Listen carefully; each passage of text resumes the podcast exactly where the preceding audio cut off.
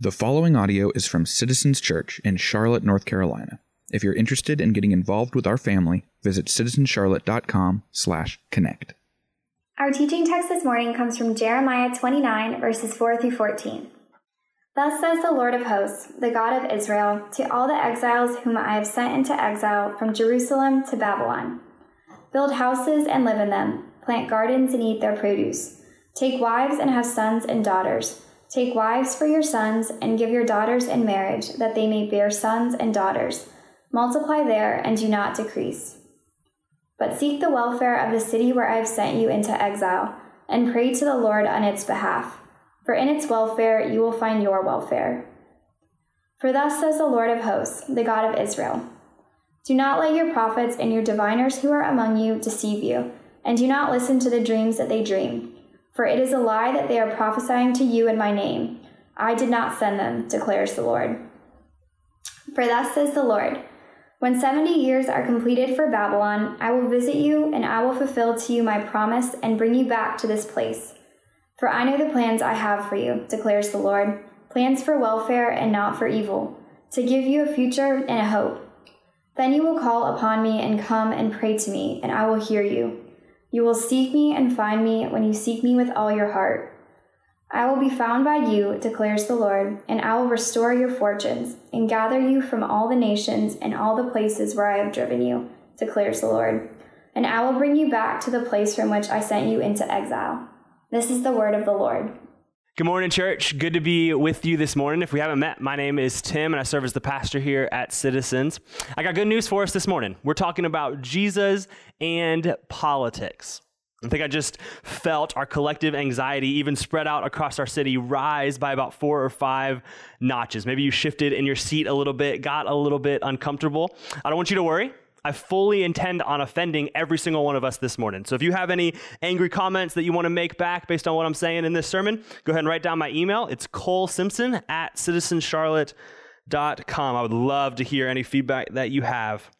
Grab a Bible, go Jeremiah 29. Jeremiah 29, we're going to look at the first 14 verses. But before we get there, let me set us up. So, over the past few weeks, as I've been getting ready for this sermon, I've been having lots of different conversations, both with people inside and outside of our church. And I would say something like, Hey, I'm about to preach on politics. I got a sermon on politics coming up. And I loved it because overwhelmingly, the vast majority of responses right away, whenever I say, Hey, I'm preaching on politics, would be something along the lines of, Whew, or, Oh man, or, Well, good luck with that. Let me ask us a question. Why is that?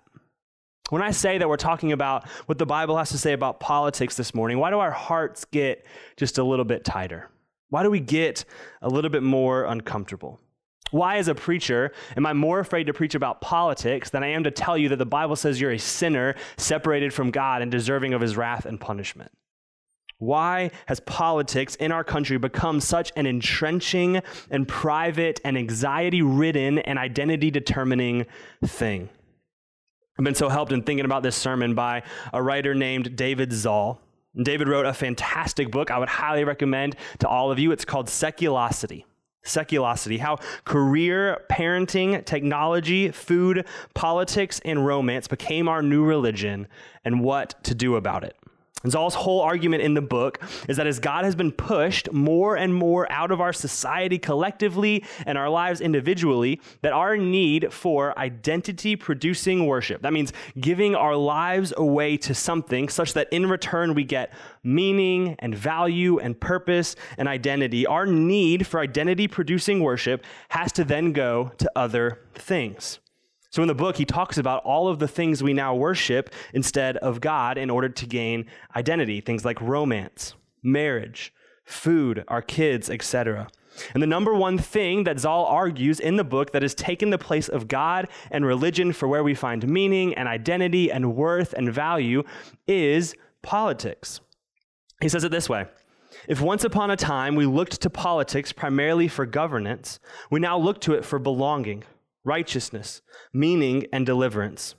In other words, all the things for which we used to rely on religion. Zahl goes on to talk about how studies and statistics back up the fact that we now identify and build our lives upon our political leanings or opinions. And so, the few that he says is that first, we're less likely today than ever before in our country's history to have friends who vote differently than us. He also continues In one study last year, over 40% of American parents said they would have a problem if their kid married someone of a different political party than them. Americans are more likely to choose their religious identity based on their political affiliation, meaning more and more people's uh, political convictions shape their religious beliefs rather than the other way around. And Zahl goes on to explain why he thinks this is why he thinks politics has risen to such an identity producing thing in our culture. He writes Both religion and politics traffic in all encompassing narratives. Both attempt to make sense of, well, everything. Not just the way things are, but the way things should be, the way we are and should be, the whys and the wherefores and the so whats. Politics has become our all encompassing narrative. And shared stories like this not only divide us from those who think differently than us, but they also bind us more closely together to those who view the world through the same lens as well. I mean, think about Christian community for a second right? The great web of Christian brothers and sisters is the narrative we all believe and build our lives around that Jesus is King who has made a way for sinners to be reunited to God. And when we hold that narrative more and more tightly, we learn to hold one another more and more tightly. When we commit to these shared beliefs, to this way of living and being in the world, we have the promise of being welcomed into the family of God. We have found our people is the same not promised us, albeit falsely, in politics. It's an identity marker in a community making system. I'm a Democrat. I'm a Republican. Oh, him? I would never vote for him. He's not on my side. She's not on my team. They are one of those folks, one of those people. What happens is when team dynamics are at play, those who are accepted the most, who are held up and revered and invited more and more into this community of belonging, are those who don't just have the right opinions or beliefs, but those who hold those beliefs most strongly. You get rewarded by being the most hardcore, the most purely devoted to the cause, which is why you have things like virtue signaling where everyone feels the need to make sure they shout their opinions as loud as possible through as many Instagram posts as possible so that you know I'm not like those people. I am not one of them. I'm on the right team. Look, I also hate the same things you do. I also love the same things you do, which is really underneath the surface, us just saying, please don't hate me. Please welcome me. Please love me. Don't call me something bad. I promise that I'm on your side too. If I can quote Zahl one more time, he writes At the end of the day, all our signals serve the same purpose to convince others and ourselves that we are good, right, enough, that we belong and are worthy of acceptance. How unfortunate then that as a rule, virtue signaling backfires, not merely because the threshold of enough does not exist, but because the more aggressive our signals, the less convincing we render them. What comes across instead is the extent of our insecurity which don't get on your high horse just yet because you can be guilty of this both by posting and talking and yelling and shouting all of the time, but also by feeling the need to point out how you don't post and talk and shout all of the time because you're so bipartisan and enlightened and not like everyone else who's freaking out. We're all at fault. We are all at fault. So, what we need as we consider Jeremiah 29, as we consider Jesus and politics this morning, what we need is a better way. What we need is a faithful vision from the scriptures, our ultimate authority of what it looks like to engage in the civility of our time. To step into politics as Christians without losing our minds, our faith, or our witness. So let's look at Jeremiah 29 together. We're going to start in verse 1. These are the words of the letter that Jeremiah the prophet sent from Jerusalem to the surviving elders of the exiles to the priests, the prophets, and all the people whom Nebuchadnezzar had taken into exile from Jerusalem to Babylon. This was after King Jeconiah and the queen mother, the eunuchs, the officials of Judah and Jerusalem, the craftsmen, and the metalworkers had departed from Jerusalem. The letter was sent by the hand of Elasah, the son of Shaphan, and Gemariah, the son of Hilkiah, whom Zedekiah, king of Judah, sent to Babylon to Nebuchadnezzar, king of Babylon. So in Jeremiah 29, the prophet Jeremiah is writing to God's people, the Israelites, who are in exile, living under the rule and reign of Babylon. And an exile is, is simply a person who lives in a place but doesn't truly belong or fit in in that place. And obviously, this is not a great situation for the people of God. You see, they have rebelled against God. They worshiped false gods. They rebelled and sinned. And so, as punishment, they're taken out of their home, their promised land, and they're put into this new place where they're now forced to follow the customs and regulations and rules of this foreign nation. So, the Israelites are obviously not happy. There's deep distress and grumbling and anxiety and anger and, and all of that. And so, in response, to try to appease the people, false prophets have risen up. And basically, to, to help the Israelites feel better, they keep telling them, hey, don't worry about the exile. It's going to be over soon. God's about to show up. Don't worry about it. All of this is going to be over in the blink of an eye. You're going to be taken back out of Babylon into your homeland. Don't worry about your exile. Don't worry about your suffering. This is all going to be over soon. Just keep doing you. Ride it out. Forget about what the Babylonians are doing. Just grin and bear it until God shows up. So God sends Jeremiah in to tell the people basically, hey, these guys are all liars. They don't speak for God. They're false prophets. And by the way, you're going to be in exile for a little while. Jeremiah is not the guy you invite to the party. It's simple as that. He shows up and says, hey, settle in. Settle in. You're going to be doing this for a minute. Look what he says in verse 4. Thus says the Lord of hosts the God of Israel, to all the exiles whom I have sent into exile from Jerusalem to Babylon. Verse 5 Build houses and live in them, plant gardens and eat their produce. God tells his people, build some houses and grow some food. These are not short term activities. This is going to take some time. I know this is not your home. I know that you're not where you want to be. I know that you're in exile, but settle in just a little bit. I don't know if you've ever uh, tried to build a house or plant a garden, but, but that takes time. A few weeks into being up here in Charlotte, Lindsay and our friend Ellen uh, kind of made this little garden plot in our backyard. And I was so excited when I came home. There was a total surprise, and they said, Hey, we're going to grow some things like peppers and tomatoes and all the things you grow in a backyard garden. And I was like, Sweet like fresh grown vegetables right in my backyard. Like I, love this. Let's let's let's do it. Right? Like in a week, I can go out there. I can get some vegetables. No time at all. It's going to be awesome.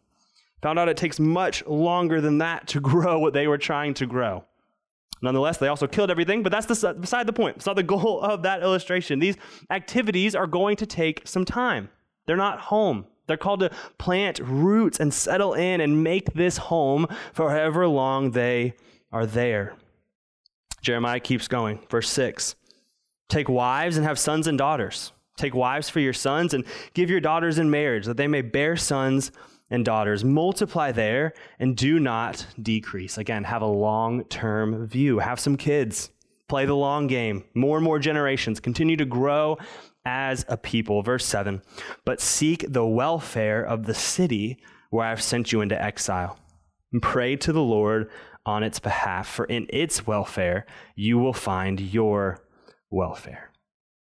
Notice that phrase seek the welfare of the city. That word welfare is the Hebrew word shalom. It's this idea that we see all throughout the Old Testament. It's often translated as peace, but it doesn't just mean the absence of conflict. What shalom means is the presence of wholeness, it means flourishing rightness, peace, everything being exactly as it was designed and created to be. And God says to his people, even though you're in exile, even though this is not your ultimate home, seek its good. Seek its welfare, seek its flourishing, seek its shalom. Work towards it, not against it. Pray for it, not against it. If it flourishes while you're here, you flourish too.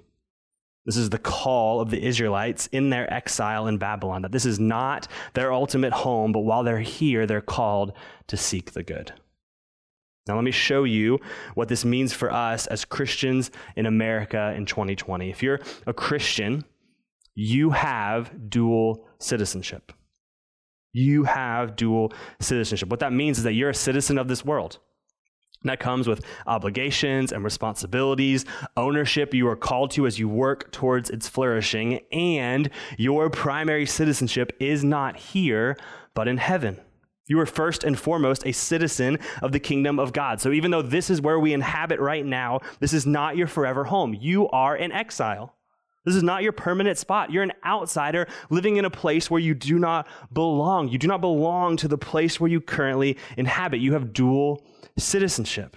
And in Jeremiah 29, we see that the call of an exile is to invest yourself deeply into the people and systems and structures where you find yourself right now to make it more reflective of the kingdom of God and to lead more towards shalom towards flourishing, towards wholeness, towards the common good. This is what it means to live as exiles, right? To seek the good of the place where you currently are while recognizing that it is not your home.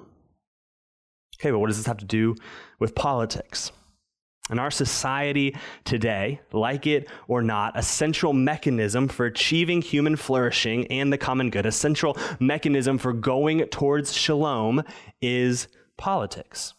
Now, when I say politics, I don't mean partisan campaigning and attack ads all over the television and the whole kind of sick, gross game of it all. I think it, it's pretty easy to argue that those don't contribute to the common good. Those don't contribute to human flourishing. But politics, in reality, is actually so much bigger and broader than those things. So the word politics in Greek, it actually translates to affairs of the cities. So, when I say politics, what I mean is the organizing structure around how cities, states, and nations go about life together. So, what we mean by politics politics are orga- the organizing structure around how cities, states, and nations go about life together. Politics are how our collective lives get organized and structured. Laws, they get passed and enforced to a large degree through politics. Goods and resources get distributed through politics. Taxes get determined and collected through politics. People get access to the resources that they need largely through politics. Listen, if criminal justice reform is going to happen, it's going to happen through politics. The police reform is going to happen or not happen. It's going to happen through politics. And some of you are like, I want less politics. I want the government to stay out of more. I think we will have more human good, more human flourishing if politics goes away. That's fine. Do you know how you get there? Through politics, through voting. So, to care about the common good of our society and to not care about politics is a little bit of a non starter. If our goal as followers of Jesus is to seek the welfare, the flourishing, the shalom of the city where we find ourselves, a pretty decent chunk of that is going to happen via politics. Now, I think what happens when it comes to all of this, as we think about politics and approaching politics as a Christian, there's two pretty distinct groups in our church. I would say for, for some of us, we uh, just don't care. We struggle with, with desiring or the temptation not to care. So we, we shrug our shoulders, we disengage, we stay out of it. It's, it's not my problem. I just don't want to worry about it. I just want to stay away. It stresses me out. It's, it, it's anxiety producing. It's just too much. That's one group. I think there's a whole other group of us that care too much. We think our identity is wrapped up first and foremost in who we vote for or don't vote for. We build our life, our community, our opinions, and even our beliefs off of our political uh, party. Uh, it's our primary allegiance. So, what I want to do for a little bit is I want to talk to both groups. We're going to start with the group that says, I don't care. Tempted to not care, tempted to disengage. I think there's a couple of reasons why you can land there. For some of us, we take this very true, very biblical idea that this world is not our home that heaven is my home, that I'm just passing through, that I'm a, I'm a citizen of God's kingdom, a very biblical idea, and it outworks into our lives in a very unbiblical way. So, what happens is we start thinking things like, well, the world is not my home, so I don't really care what happens. Or I'm, I'm just passing through, so I'm going to do kingdom work and not busy myself with these temporal matters. We become cool and calm, disconnected, or even apathetic towards what's going on in the world right around us. As one of my former pastors used to say, we're too heavenly focused to be any earthly good. You know, we're called to acknowledge here that we're citizens of God's kingdom. Yes, absolutely true. And yet, God gets our primary allegiance and devotion and attention. And part of how we live out our devotion to God is by building houses and planting gardens and seeking the common good. So, both and. That's one reason why I think we're apathetic, we disengage, but, but there's a larger one. I think for a lot of us, we don't engage because we generally think the whole system is pretty broken. right? It's divisive, it's corrupt, it's broken. We feel like it's busted beyond repair, and nothing I do and my vote, none of that is ever going to change any of that. And in many ways, you're probably right. There's a lot of brokenness and corruption and division in our political system. It seems like right now the whole thing is built off of being divisive. I don't think I need to convince anybody about that. Nobody's arguing that our political system isn't broken, including a lot of people who are currently a part of it. And I just want to add real quick here that uh, the majority, 90% of our elected officials in America are white. So, for those of us who are white and feel like the system is rigged and broken, I just want you to take a second and imagine how minorities in our country feel, right? Who have dealt with years and years and years of oppression at the hands of a broken system. I mean, I was so convicted of this recently. Right, so I was having a, a, conversation with a friend of mine talking about how I was just growing frustrated and apathetic about this political season and just talking about why is everyone freaking out so much and it just feels so divisive. Like I just want to pull back and disengage and not listen to any of it and not worry about any of it and just kind of do the church thing and just do my thing. And, and my friend, in the most loving way possible, said this to me. He said, Hey, man, I'm with you. Like, I think a lot of people are putting their hope in politics. And that's ultimately a misplaced hope, right? They're worshiping candidates instead of Christ. But, but I just want to be real with you for a second. This is what he said to me. He said, You're a middle class white dude who lives in a, a pretty upper middle class, comfortable neighborhood in Southeast Charlotte. The worst that would probably happen to you after this election is some light discomfort. Like maybe, depending on who gets elected, your medical premiums keep going up, or maybe your taxes go up a little bit. At the most, some slight inconveniences. And so he said to me, he said, Hey, just to be straight up, you being nonchalant and apathetic about who's going to get elected is actually really unloving to those around you in a vulnerable position whose entire lives can be changed based on who is in office. So he said, Hey, your ability to be apathetic is actually a sign of your privilege. Listen, apathy is not the way of Jesus. Is it overwhelming? Yes. Do people take all of this too far? Yes, we're going to talk about that in a second. Is there corruption and brokenness in our political system? Absolutely. But isn't entering what is broken with hope for redemption kind of what Christianity is all about? Right? Like Jesus is the one who steps into our brokenness. That's the good news of the gospel. The good news of the gospel is that Jesus didn't see our brokenness and our sin and our rebellion and our division and say, you know what, too much. Too much. I'm apathetic. I don't care. It's too much for me to handle. I don't want to jump in. I, there's no hope here. No, he saw our brokenness and entered into it with the hope for redemption and goes to the cross for our sin and for our brokenness to redeem us to God. So we as Christians should be the first people to see brokenness and enter into it with the hope of redemption.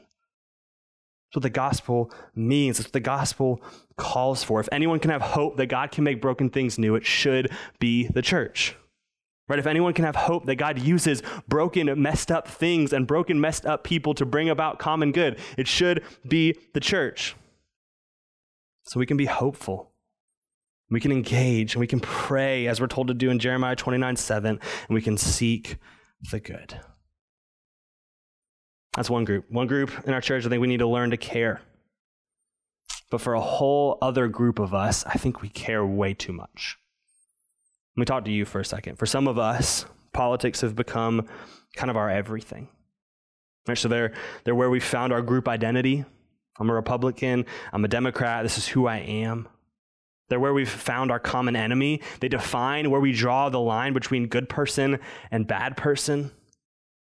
Politics is what we use to label and judge and condemn. You, you can't be a Christian and Republican, right? Because Republicans don't care about the poor and Trump is evil. Right? Or you can't be a Christian and be Democrat because Democrats don't care about life and really they're just a bunch of communists. Right? They're where we draw our line in the sand. It's where we find all of our meaning and identity. It's where we say bad person, good person, with me, not with me, friend, enemy. If I can, just take a second to give you a pastoral word of rebuke this morning. I've been so incredibly saddened by how some of you have acted when it comes to politics over the past few months. Right in the middle of everyone else being divisive and everyone else yelling, you've taken to your Instagrams and your Facebooks and you've shouted and put on blast your fellow brothers and sisters in Christ.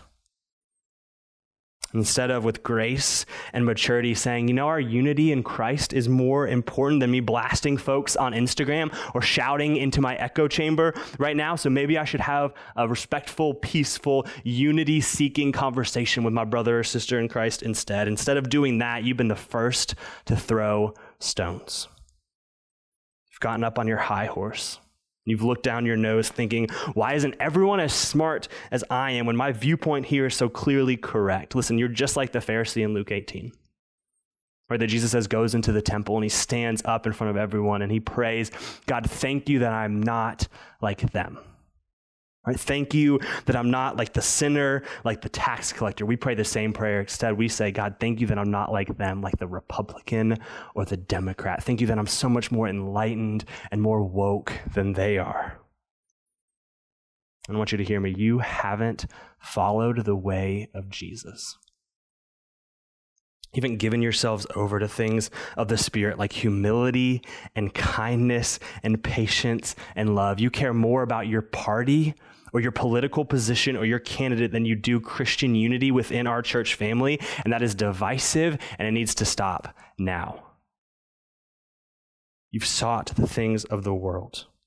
You've elevated your political position over peace among the church. And one, one easy way for you to stop this is drop the, drop the overstatements right? Stop saying blanket statements. Listen, the overwhelming majority of folks are not trying to do pure evil and ruin everyone's lives, right? There's the 1% for sure, and we're going to hear about them because the way our media works, but the 99% plus are genuinely trying to seek to do what they believe is right and good and lead to flourishing. So stop with the demonization of the other.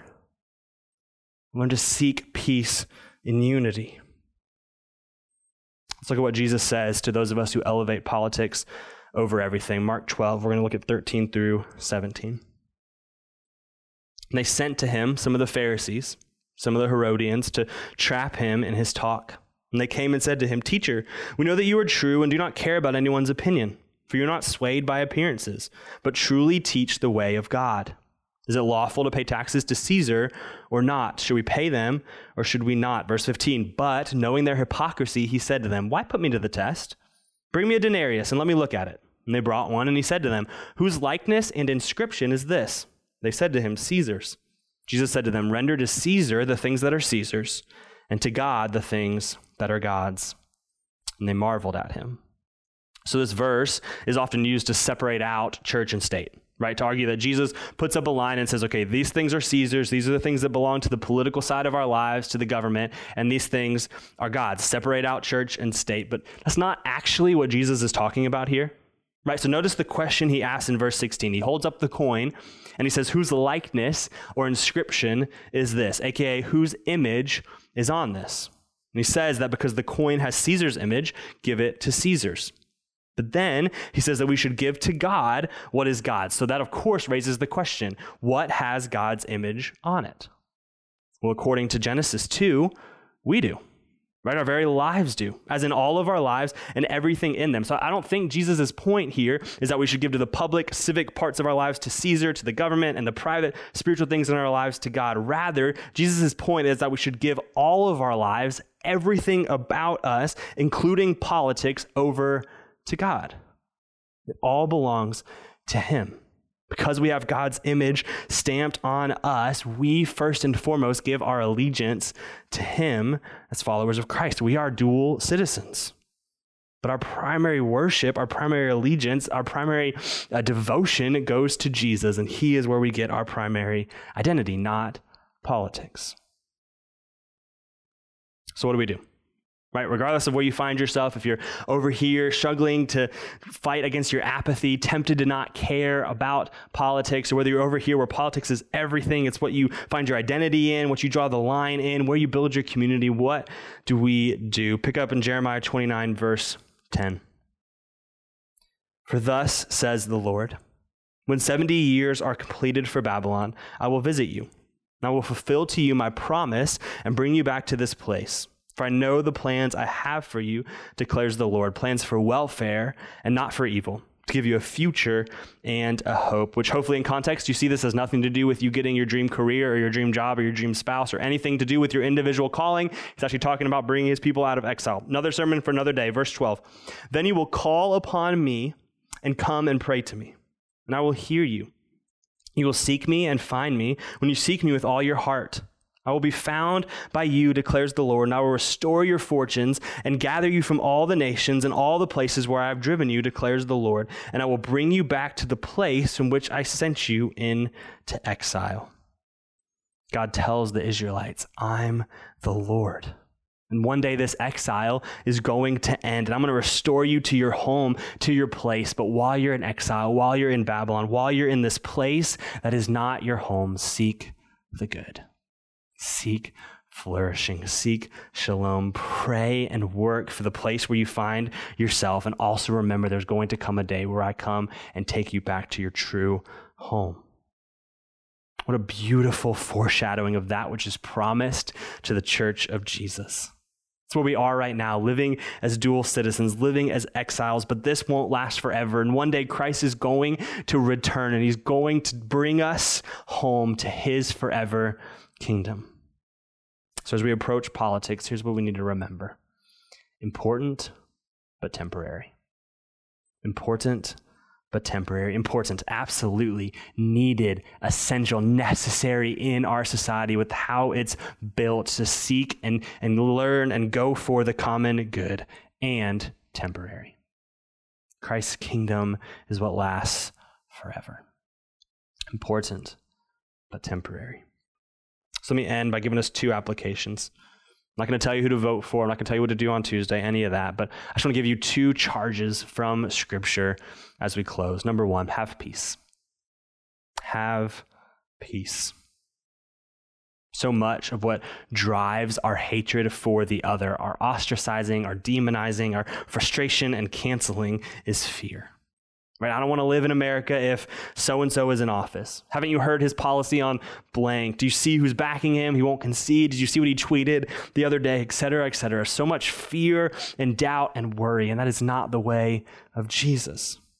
Listen to me God is sovereign, and his kingdom is much bigger than America. So ask yourself the question what does your fear about what happens on Tuesday say about who you really think is on the throne of the universe? What does your fear about who wins on Tuesday say about who you think is on the throne of the universe? God is still God, regardless of who gets elected as president. He's been God from eternity past. He will be God for eternity future. So we have the charge as Christians to live in the way of Jesus and stop freaking out over the next four years. God is God. But Tim, you don't, you don't understand. If this person gets elected, this is going to happen. Okay, that's hard. And God is God. Yeah, but Tim, you don't understand it. If this person gets elected, everyone's going to see all the evangelicals that voted for him, and it's just going to put such a bad reputation on God. Okay, God is God. Yeah, but Tim, if this person wins, and we're just going to experience such deep persecution, and we're going to be pushed out of a place of power in our society, and I don't know how we're going to function if we're going to be okay. Okay, God is God. All throughout Jeremiah 29, over and over and over again, God keeps referring him to himself as the Lord. He says, The Lord, the Lord, the Lord. I think in some ways reminding the Israelites, hey, don't forget, I'm in charge. And I know this situation looks bleak and it looks uncertain and it seems unhopeful, but don't forget, I am the Lord. I'm going to get the glory here. I'm not freaking out. I'm not shaking in my God sized boots. I'm not uncertain about what is going to happen. I am in charge. I am the Lord and I am working all things out for my glory. I'm God. Listen to me. Have peace. Don't let who wins or doesn't win on Tuesday be the ground you stand on. Let God be the rock. He's still going to be God. He's going to be God on Tuesday. He's going to be God four years from now. He's going to be God eight years from now, and so on and so forth. He is the one that reigns forever. And so we can have peace regardless of who's in the White House. That's the first one have peace. Number two, seek unity in humility. Seek unity in humility.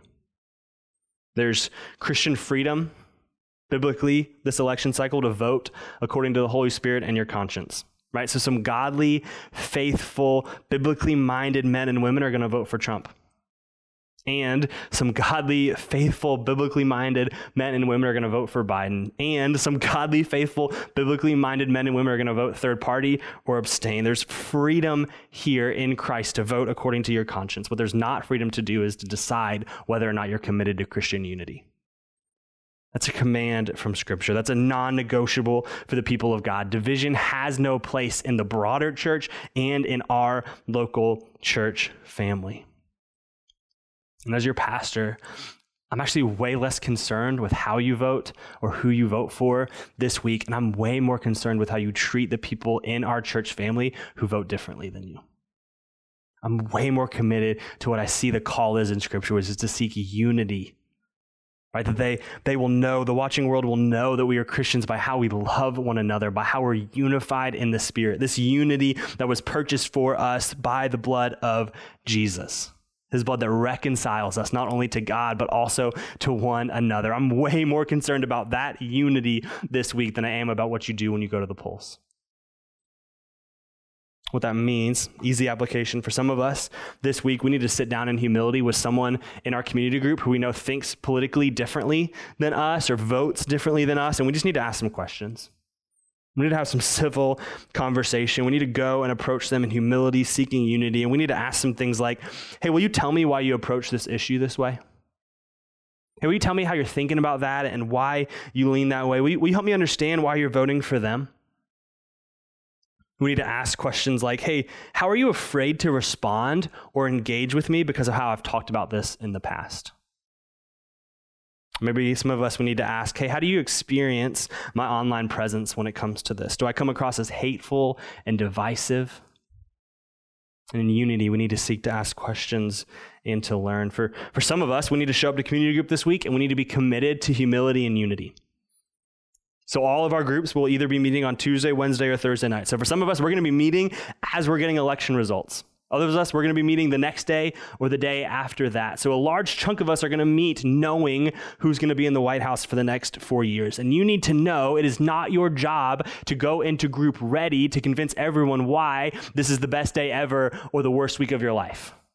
Instead, you need to go in with humility and with grace, ready to ask questions and ready to seek the unity and the peace of your group and our church family. You need to commit to unity in your group over fear or pride. Listen to me, Christian unity is a non negotiable for the people of God. It's commanded all throughout the scriptures to love one another, to have peace with one another, to be reconciled together. Let me end here. Politics, important but temporary. God cares most about his kingdom because his kingdom is what lasts forever. America, important but temporary. The world, important but temporary. There's a new heaven and a new earth coming, and one day King Jesus will return and he'll make all things new and he'll reign and rule forever. And our entrance into that forever kingdom won't be based upon who we did or did not vote for won't be based upon our political party affiliation. It won't be based upon how you cast your vote on Tuesday. Those things matter and they're important, and we engage as dual citizens. We engage as exiles seeking the common good, and we await a true and better kingdom. And so, if you're in Christ, your hope is not in Trump, it's in Jesus. Your hope is not in Biden, it's in Jesus. Your hope is not in America, it's in Jesus. Your hope is in the God of the universe, who over 2,000 years ago came and took on flesh and lived a perfect life as a first century Jewish man and yet died on the cross for your sins. He is where your hope is found, not in whoever gets elected. Let me leave you with a quote that I thought was so helpful with all of this by a guy named Brett McCracken. And this is what he said He said, God's agenda is better, bigger, and more glorious than any one party nation, culture, or time. The mission of Jesus will outlast every White House tenure, it will outlast America itself. So, for the Christian, the right side of history is always the side that places faithfulness to the eternal God above loyalty to a temporal tribe. God's doing something bigger. He's doing something more, and His kingdom is where we find our everlasting hope. And so we can engage in what's important, knowing that it's temporary. Let's pray together. God, thank you that you are God, that you're in charge, that you're king, that you're Lord, and that's been true forever, and it's going to continue to be true even past this Tuesday. And so I pray that we will be a people that root ourselves in you, that, that ground ourselves in your truth and the reality that you are sovereign and you are in control.